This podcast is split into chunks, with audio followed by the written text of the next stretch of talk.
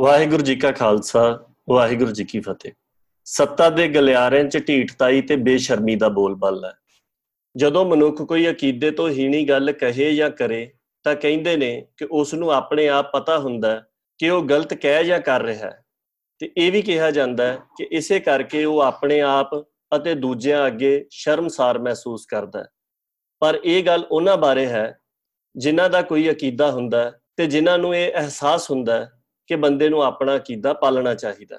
ਜਦੋਂ ਕੋਈ ਸ਼ਰੇਆਮ ਹੀਣੀਆਂ ਗੱਲਾਂ ਵੀ ਕਰੀ ਜਾਵੇ ਤੇ ਉਸ ਨੂੰ ਆਪਣੇ ਕੀਤੇ ਉੱਤੇ ਕੋਈ ਸੰਗ ਸ਼ਰਮ ਵੀ ਨਾ ਆਵੇ, ਤਾਂ ਲੋਕ ਕਹਿੰਦੇ ਨੇ ਕਿ ਇਹ ਬੇਸ਼ਰਮ ਹੋ ਗਿਆ। ਅੱਜ ਕੱਲ ਸਿਆਸਤ ਅਜਿਹਾ ਧੰਦਾ ਬਣ ਗਈ ਹੈ ਕਿ ਜਿਸ ਦਾ ਸੰਗ ਸ਼ਰਮ ਨਾਲ ਕੋਈ ਵਾਹ ਵਾਸਤਾ ਨਹੀਂ ਰਹਿ ਗਿਆ। ਤੇ ਸਿਆਸੀ ਲੋਕ ਸੱਚੀ ਇਹ ਸਮਝਦੇ ਨੇ ਕਿ ਕੁਝ ਵੀ ਕਹਿ ਦੇਵੋ, ਲੋਕਾਂ ਨੇ ਤਾਂ ਯਕੀਨ ਕਰ ਹੀ ਲੈਣਾ ਹੈ। ਪੰਜਾਬ ਵਿੱਚ ਇਨੀ ਦਿਨੀ ਜੋ ਮਸਲੇ ਚਰਚਾ ਵਿੱਚ ਹਨ, ਉਹ ਇਸ ਗੱਲ ਦੀ ਪ੍ਰਤੱਖ ਮਿਸਾਲ ਪੇਸ਼ ਕਰ ਰਹੇ ਹਨ। ਪਹਿਲਾ ਮਸਲਾ ਸ਼੍ਰੋਮਣੀ ਗੁਰਦੁਆਰਾ ਪ੍ਰਬੰਧਕ ਕਮੇਟੀ ਵੱਲੋਂ ਸ੍ਰੀ ਗੁਰੂ ਗ੍ਰੰਥ ਸਾਹਿਬ ਦੇ ਸਰੂਪ ਲਾਪਤਾ ਹੋਣ ਦੇ ਮਾਮਲੇ ਵਿੱਚ ਵਿਖਾਈ ਜਾ ਰਹੀ ਢੀਠਤਾਈ ਦਾ ਹੈ।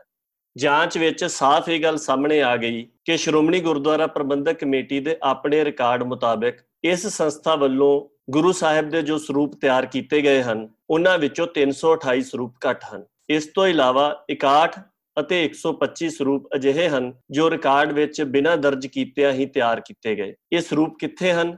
ਸਿੱਖ ਜਗਤ ਨੂੰ ਕੁਝ ਵੀ ਨਹੀਂ ਦੱਸਿਆ ਜਾ ਰਿਹਾ।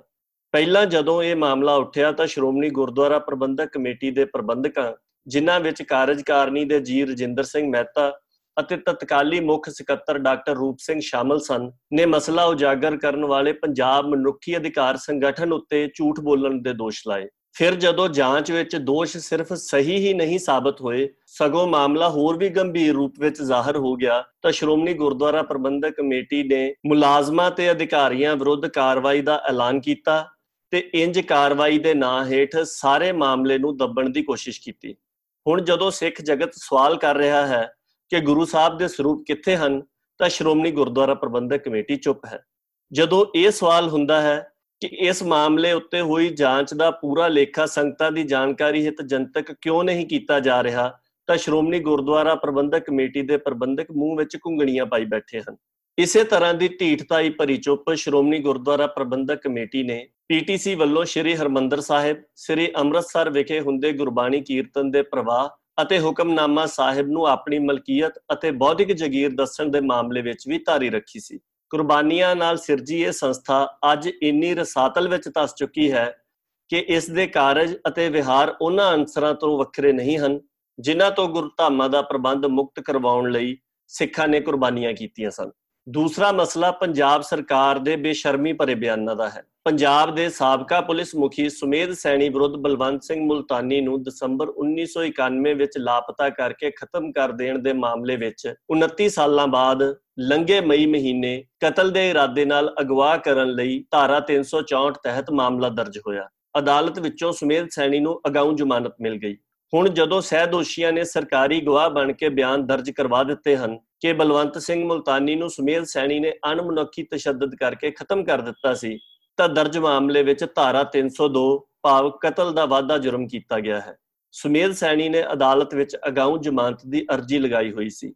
2 ਦਿਨ ਪਹਿਲਾਂ 1 ਸਤੰਬਰ ਨੂੰ, ਇਹ ਅਰਜ਼ੀ ਰੱਦ ਹੋਣ ਤੋਂ ਪਹਿਲਾਂ ਹੀ ਉਹ ਆਪਣੇ ਪਰਿਵਾਰ ਸਮੇਤ ਭਗੌੜਾ ਹੋ ਗਿਆ। ਸੁਮੇਧ ਸੈਣੀ ਨੂੰ ਸਰਕਾਰ ਵੱਲੋਂ ਉਸ ਦੀ ਰਾਖੀ ਲਈ Z+ ਸੁਰੱਖਿਆ ਦਿੱਤੀ ਗਈ ਹੈ।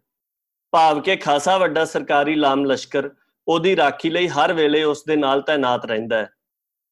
ਹੁਣ ਪੰਜਾਬ ਸਰਕਾਰ ਲੋਕਾਂ ਨੂੰ ਇਹ ਯਕੀਨ ਕਰਨ ਲਈ ਕਹਿ ਰਹੀ ਹੈ ਕਿ ਸੁਮੇਧ ਸੈਣੀ ਆਪਣੀ Z+ ਸੁਰੱਖਿਆ ਨੂੰ ਬਿਨਾਂ ਪਤਾ ਲੱਗਣ ਦਿੱਤਿਆਂ ਹੀ ਆਪਣੇ ਪਰਿਵਾਰ ਸਮੇਤ ਭਗੌੜਾ ਹੋ ਗਿਆ ਹੈ। ਪੰਜਾਬ ਦੇ ਮੁੱਖ ਮੰਤਰੀ ਦੇ ਮੀਡੀਆ ਸਲਾਹਕਾਰ ਦਾ ਕਹਿਣਾ ਹੈ ਕਿ ਇਹ ਬਿਲਕੁਲ ਗਲਤ ਹੈ ਕਿ ਸਾਬਕਾ ਡੀਜੀਪੀ ਸੁਮੇਧ ਸੈਣੀ ਅਤੇ ਉਸ ਦੇ ਪਰਿਵਾਰ ਦੀ ਸੁਰੱਖਿਆ ਹਟਾ ਲਈ ਗਈ ਹੈ। ਤੱਥ ਇਹ ਹੈ ਕਿ ਗੈਰ ਨਿਆਇਕ ਕਤਲ ਦੇ ਮਾਮਲੇ ਵਿੱਚ ਨਾਮਜ਼ਦ ਹੋਣ ਤੋਂ ਬਾਅਦ ਉਹ ਸਾਰੇ ਸੁਰੱਖਿਆ ਅਮਲੇ ਨੂੰ ਪਿੱਛੇ ਛੱਡ ਕੇ ਗਾਇਬ ਭਾਵ ਅੰਡਰਗਰਾਉਂਡ ਹੋ ਗਏ ਹਨ। ਉਹਦਾ ਸੁਰੱਖਿਆ ਅਮਲਾ ਅਜੇ ਵੀ ਉਸ ਦੀ ਰਹਾਇਸ਼ ਵਿਖੇ ਤਾਇਨਾਤ ਹੈ। ਕੋਈ ਆਪਣੀ ਨਾਕਾਮੀ ਦੀ ਵੀ ਫੜ ਮਾਰ ਸਕਦਾ ਹੈ। ਇਹ ਗੱਲ ਮੁੱਖ ਮੰਤਰੀ ਦੇ ਸਲਾਹਕਾਰ ਦਾ ਇਹ ਬਿਆਨ ਪੜ੍ਹ ਕੇ ਹੀ ਪਤਾ ਲੱਗੀ ਹੈ।